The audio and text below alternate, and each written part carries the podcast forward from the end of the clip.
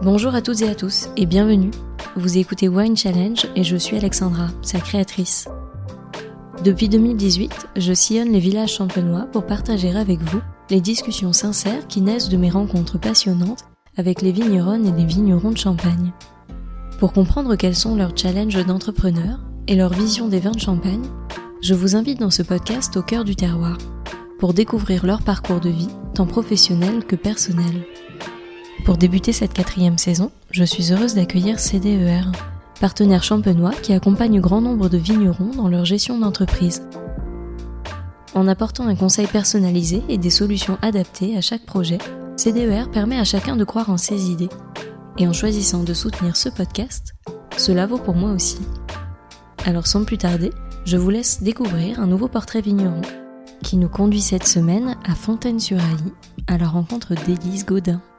Je lui laisse le soin de vous raconter son histoire et je vous souhaite une très belle écoute. Bonjour Élise. Bonjour Alexandra. Merci beaucoup de m'accueillir chez toi. Je suis ravie de venir à ta rencontre pour en apprendre un petit peu plus sur ton projet euh, vigneron et savoir un petit peu ce qui t'a conduit à devenir vigneronne aujourd'hui. Donc pour commencer, bah, pour ceux qui ne te connaissent pas encore, je vais te laisser te présenter. Je suis fille euh, de vigneron et d'agriculteur. J'ai 27 ans. J'ai commencé à travailler sur l'exploitation il y a maintenant pratiquement 5 ans, à la suite de mes études euh, dans l'agricole et dans la viticulture. Et donc mes parents ont toujours travaillé la vigne et les champs. Et moi j'ai eu envie en fait de valoriser leur travail quand je suis revenue sur euh, l'exploitation. Et j'ai eu envie d'élaborer en fait une cuvée qui représentait tout le travail qu'ils ont pu faire sur la vigne. Donc de mettre en avant ce côté vin qui n'était pas du tout en fait en place sur l'exploitation avec mes parents qui eux étaient vraiment euh, agriculteurs et viticulteurs. Comment t'es venue l'idée? Est-ce que c'est quelque chose que tu nourris depuis petite ou au contraire est-ce que c'est quelque chose auquel tu as pensé plutôt au moment de tes études par exemple? Je sais que j'ai toujours aimé être dehors. J'ai toujours aimé la nature, euh, les chevaux.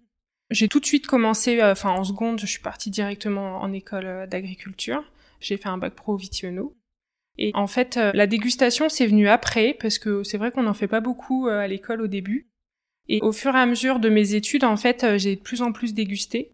Et donc j'ai fait déjà un bac provisionaux, puis un BTS Axe, donc ça c'est vraiment agricole et gestion. Donc c'est pas du tout lié aux vignes. Et ensuite, j'ai voulu revenir un petit peu dans les vignes et le vin. Et donc, je suis arrivée à Vise pour refaire un autre BTS, donc Vitiono en alternance. Donc là, j'ai trouvé des maîtres de stage dans la région.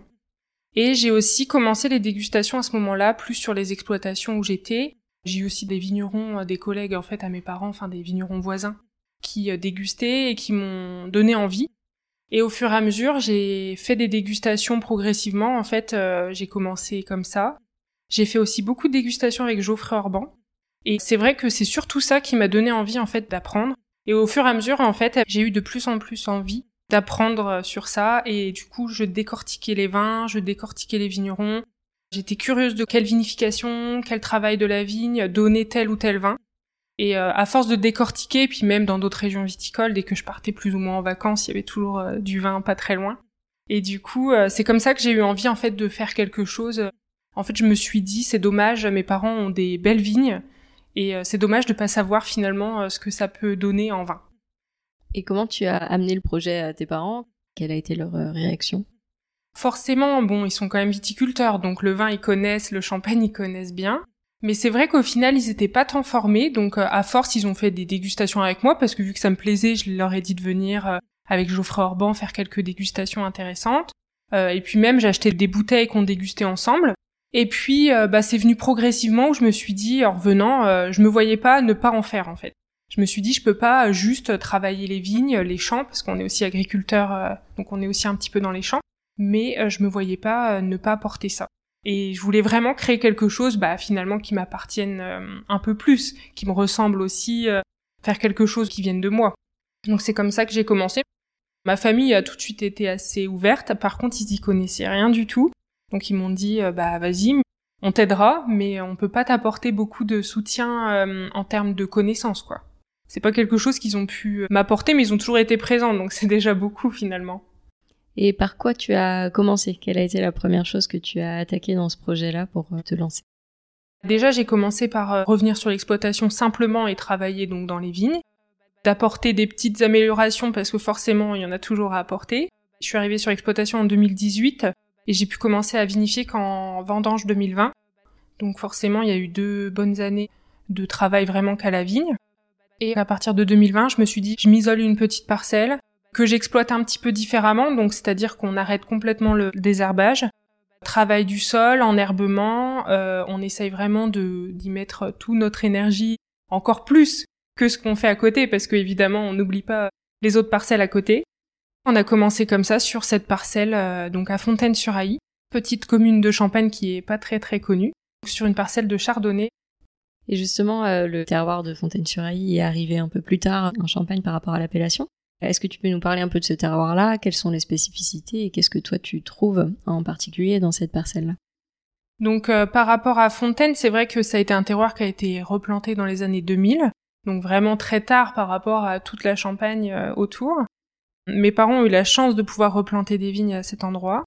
Ils ont appris le métier au fur et à mesure. C'est vrai que c'était quand même un changement par rapport à, à l'exploitation, d'avoir euh, des vignes à Fontaine et puis de reprendre finalement une plus grosse surface à cet endroit-là. Et puis par rapport au terroir, euh, c'est vrai que euh, Fontaine c'est quand même assez particulier. C'est vraiment une petite commune parce qu'il n'y a qu'une trentaine d'hectares. Nous, on a beaucoup de chardonnay à Fontaine alors qu'il y a quand même une majorité de pinot noir qui est planté.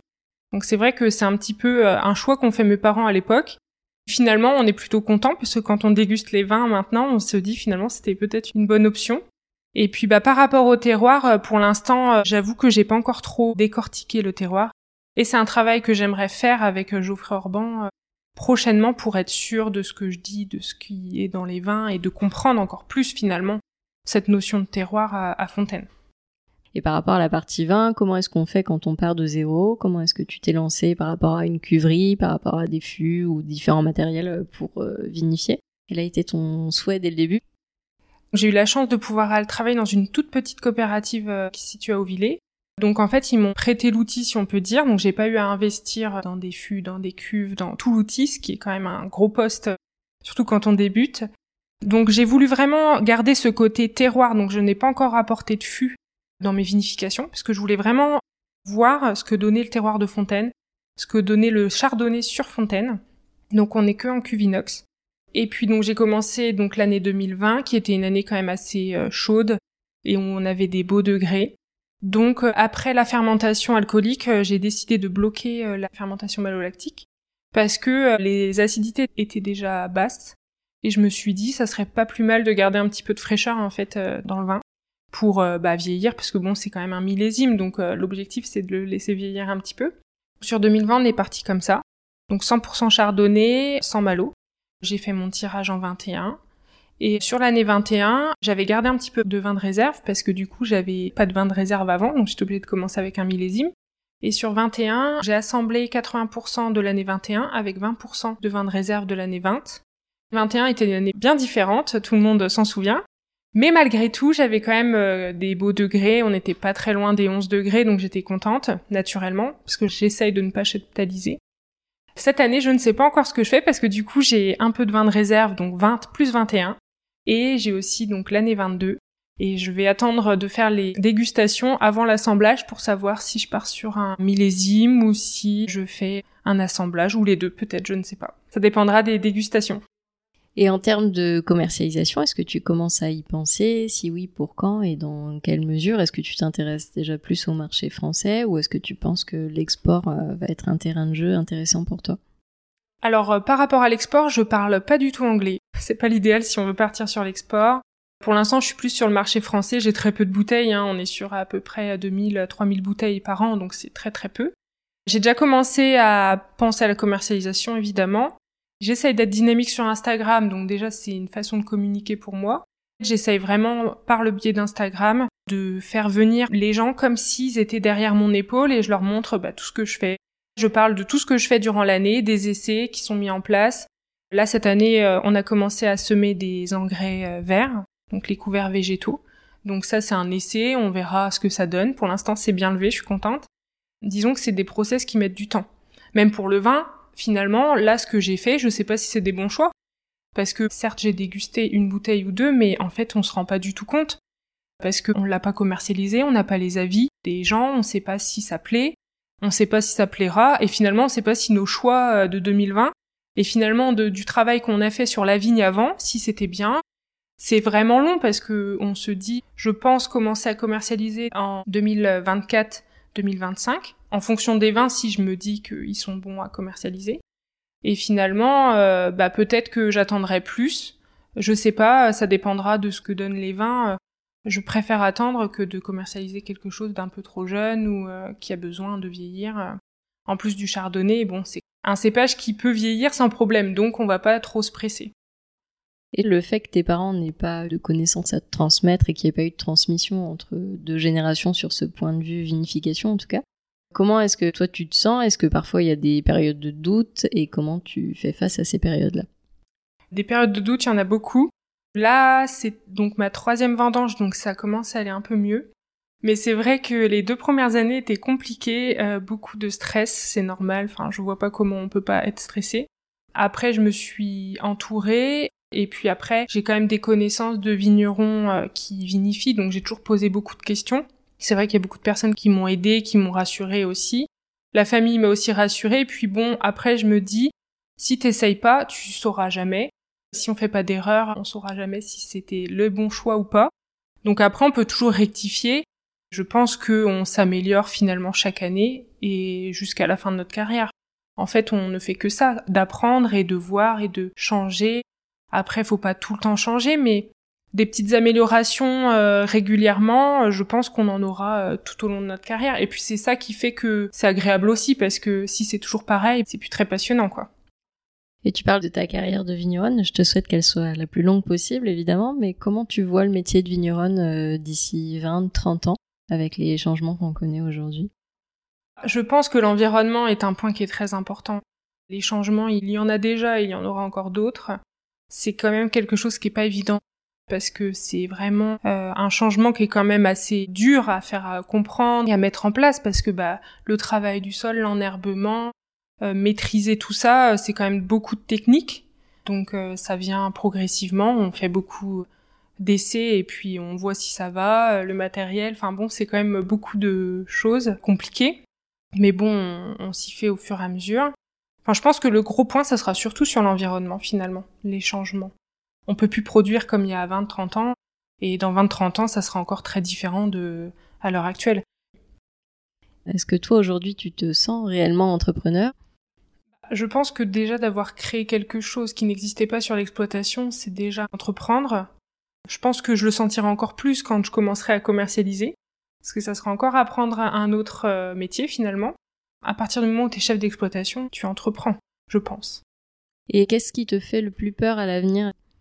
Je sais pas si j'ai des peurs. Après, euh, c'est sûr qu'il y aura des challenges. Parfois, quand je pense à commercialiser, je me dis ça va être euh, super, et puis d'autres fois, je me dis oh là là, comment je vais faire? En fait, je doute encore mais euh, des fois, je me dis non, ça va aller, euh, t'es prête. Je me dis ça va. Et puis d'autres fois, je me dis non, mais ça ne peut pas aller. Donc euh, bon, il y a encore beaucoup de périodes de doute, mais après, j'ai encore deux, trois ans devant moi pour commencer à commercialiser. Donc je pense que tout ça, ça sera encore plus rodé d'ici là. J'ai déjà commencé à travailler mes étiquettes, à voir un petit peu ce que je voulais faire par rapport à de l'habillage, tout ça. Donc déjà, ça donne aussi une idée sur comment je vais parler de mon vin. On se projette un peu plus en fait. Je pense que ça sert à rien d'avoir peur parce qu'au final, on va devoir euh, affronter entre guillemets tout, donc euh, il faut juste se poser les bonnes questions. Et est-ce que tu penses que tu es suffisamment audacieuse? Audacieuse, je ne sais pas parce que je réfléchis beaucoup, longtemps. Je pense qu'il faut pas non plus euh, trop trop réfléchir parfois. On réfléchit déjà assez et faut se lancer aussi parce que sinon on fait rien en fait. Donc il faut trouver un équilibre entre forcément faire les choses de manière raisonnée mais d'un autre côté, euh, bah, se lancer parce que bah on verra bien. Là, par exemple, les l'essai avec les couverts végétaux, je maîtrise pas tout, je sais pas exactement comment ça va se passer parce qu'il y a des zones d'ombre, on l'a pas vécu, on l'a jamais fait. Mais si on le fait pas, bah on se rend pas compte si c'est la bonne chose ou pas. On sait pas si c'est une alternative ou pas. Après, c'est des petits essais sur euh, pas des grosses surfaces, donc euh, il faut aussi faire attention à ce qu'on fait, comment on les fait. Comment est-ce que tu appréhendes les nouveaux défis? J'ai essayé de me former de différentes manières. Là, par exemple, hier, j'étais à Crésancy parce qu'il y avait une, une après-midi formation sur justement les couverts végétaux. Ça permet d'échanger avec les vignerons. Donc, ça permet toujours de discuter. Les couverts, ça fait déjà deux ans pratiquement que j'ai ça en tête. Et je voulais essayer l'année dernière, mais je me suis dit non, c'est trop tôt, tu ne sais pas exactement ce que tu veux faire, attends un peu. Et du coup, je me suis dit là, c'est mieux parti. J'ai réfléchi finalement pendant un an et demi et après je me suis lancée en ayant vu quand même pas mal de choses, en ayant compris euh, ce que j'avais envie de faire quand même avec ces couverts, parce que finalement euh, on peut semer différentes espèces de différentes manières pour des euh, choses différentes. Au final, ça dépend de chacun. C'est pas parce qu'on sème des couverts qu'on veut la même chose finalement. Je me suis bien questionnée de ce que je voulais faire. J'ai aussi bien mis en garde mes parents, mes, mon grand-père, mon oncle qui travaille avec moi, leur dire que ça allait pousser, que ça allait être haut et que ça allait changer de ce qu'on avait l'habitude aussi de voir dans les vignes parce que ça peut faire bizarre. J'ai bien bien expliqué, j'espère qu'ils l'auront intégré quand ça va être grand au mois de mai. On verra bien après, c'est pas non plus euh, comme si euh, je mettais la ferme en péril, euh, c'est juste un essai donc on verra bien ce que ça donne. Et justement, tu parles de tes parents, grands-parents, de ton oncle. Comment c'est de travailler en famille au quotidien? C'est pas toujours évident. Il y a parfois des petites disputes. On n'est pas toujours d'accord. Et puis moi, mon oncle, ma mère, mon père sont encore euh, présents et travaillent vraiment avec moi. Donc euh, finalement, ils ont aussi un pouvoir de décision. Donc forcément, on fait pas exactement ce qu'on veut. Sur le vin, je fais ce que je veux. Sur la vigne, c'est un petit peu plus difficile. J'ai réussi quand même à faire euh, sur ma parcelle pour la vinif, enfin c'est mes idées là, sur cette parcelle-là. Mais c'est vrai que c'est difficile, hein, parce que bah, les idées, moi, mes parents, ils n'ont pas appris à cultiver la vigne comme moi j'ai envie de le faire. C'est beaucoup de discussions pour euh, amener en fait les projets, leur expliquer que c'est peut-être des bonnes idées, que l'agriculture change, qu'il faut euh, voir un peu les choses autrement. Mais c'est vrai que c'est pas toujours évident.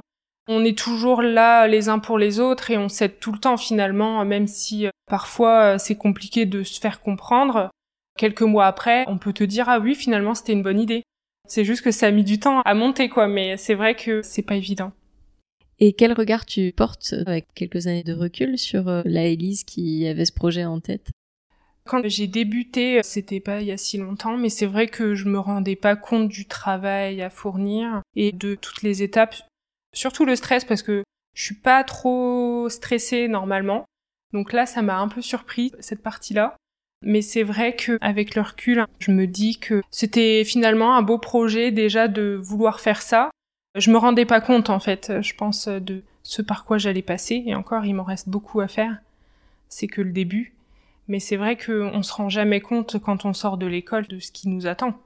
À l'école, finalement, la vie est très simple, mais ça, je pense que toutes les personnes qui sortent de l'école, euh, au bout d'une paire d'années d'expérience dans le travail, se disent ah oui, finalement, on n'était pas si mal à l'école.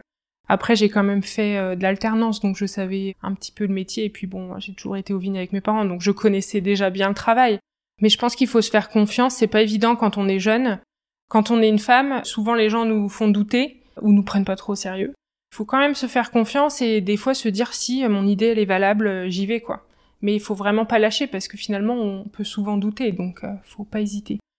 Et tu penses que c'est plus dur pour une femme de faire sa place dans ce milieu vigneron là? Je sais pas si c'est plus dur parce que une femme peut faire autant qu'un homme. Physiquement, c'est vrai que parfois c'est plus difficile. Une femme comme un homme sait réfléchir, donc en fait, il n'y a pas de raison qu'on n'y arrive pas. Le milieu vigneron agriculteur est très masculin, mais si on s'entoure bien, euh, on a quand même des vignerons à côté de nous qui sont de très bons amis, qui nous aident toujours, qui sont toujours présents pour euh, nous aider, discuter, échanger. Et c'est vrai que finalement, c'est pas si compliqué. Après, j'ai de la chance, je suis quand même grande et assez forte. Donc au final, euh, je m'en sors pas si mal pour tout ce qui est travail de la vigne. Et est-ce que tu aurais un conseil à donner à des jeunes qui sont dans le même cas de figure que toi, c'est-à-dire qui n'ont pas forcément de transmission euh, familiale par rapport à un projet de vinification? Il faut déjà se faire confiance, beaucoup, et se dire que si on a cette idée-là, c'est certainement une bonne idée et qu'il faut y aller. Ensuite, s'entourer et essayer de vraiment comprendre et de s'entourer de vignerons, être curieux et s'entourer de personnes qui peuvent nous aider finalement, nous donner des petits tips et puis ne pas hésiter à poser des questions parce que bah même si on peut avoir l'air bête euh, une minute, euh, en fait euh, on apprend. Se faire vraiment confiance, c'est important. Parce que sinon, on peut vite abandonner et se dire, oh bah non, je laisse tomber. C'est plus simple de rien faire, entre guillemets, mais quand on a vraiment envie de quelque chose, moi j'avais vraiment envie de faire du vin, Même si j'ai douté plein de fois de moi, de si ça allait être bien, si ça allait être bon. D'ailleurs, je ne sais toujours pas si ça sera bon. Si c'est au fond de soi, faut y aller, quoi. C'est que c'est vraiment une envie qui est importante. Faut se faire confiance. Et avant de conclure cet entretien, est-ce que tu peux partager avec nous ta plus belle expérience de dégustation ou peut-être celle qui t'a donné le déclic justement pour devenir vigneronne? Je sais pas si j'en ai une en particulier, mais je sais que toutes les dégustations que j'ai fait avec Geoffrey Orban m'ont beaucoup appris. Il a une façon d'expliquer le terroir, les vins qui est quand même euh, particulière et qui m'a vraiment en fait donné ce côté euh, passion. Il m'a donné l'envie de faire du vin, de créer par moi-même, euh, avoir la curiosité en fait de se dire euh, qu'est-ce que ça allait pouvoir donner en vin, en champagne. Donc c'est vraiment toutes ces dégustations là avec lui qui m'ont ouvert un peu les yeux et donné l'envie. Qu'est-ce que je peux te souhaiter pour la suite? De continuer à faire du vin et puis de m'épanouir vraiment dans ce métier de viticultrice et de vigneronne. Et eh bien c'est tout le mal que je te souhaite. Bonne continuation à toi dans ton projet. Merci. Et à bientôt. Merci à toutes et à tous d'avoir écouté cet épisode. J'espère vraiment qu'il vous a plu et qu'il vous a donné envie d'en savoir plus sur l'invité du jour. Vous pouvez retrouver dès maintenant toutes les informations et les références de cet épisode sur le site wine-challenge.com, mais également sur le compte Instagram du podcast at winechallengepodcast. Je vous donne rendez-vous dans 15 jours pour découvrir une nouvelle conversation. D'ici là, je compte sur vous pour partager vos épisodes préférés auprès de tous les amoureux du vin. Merci à toutes et à tous et à très vite.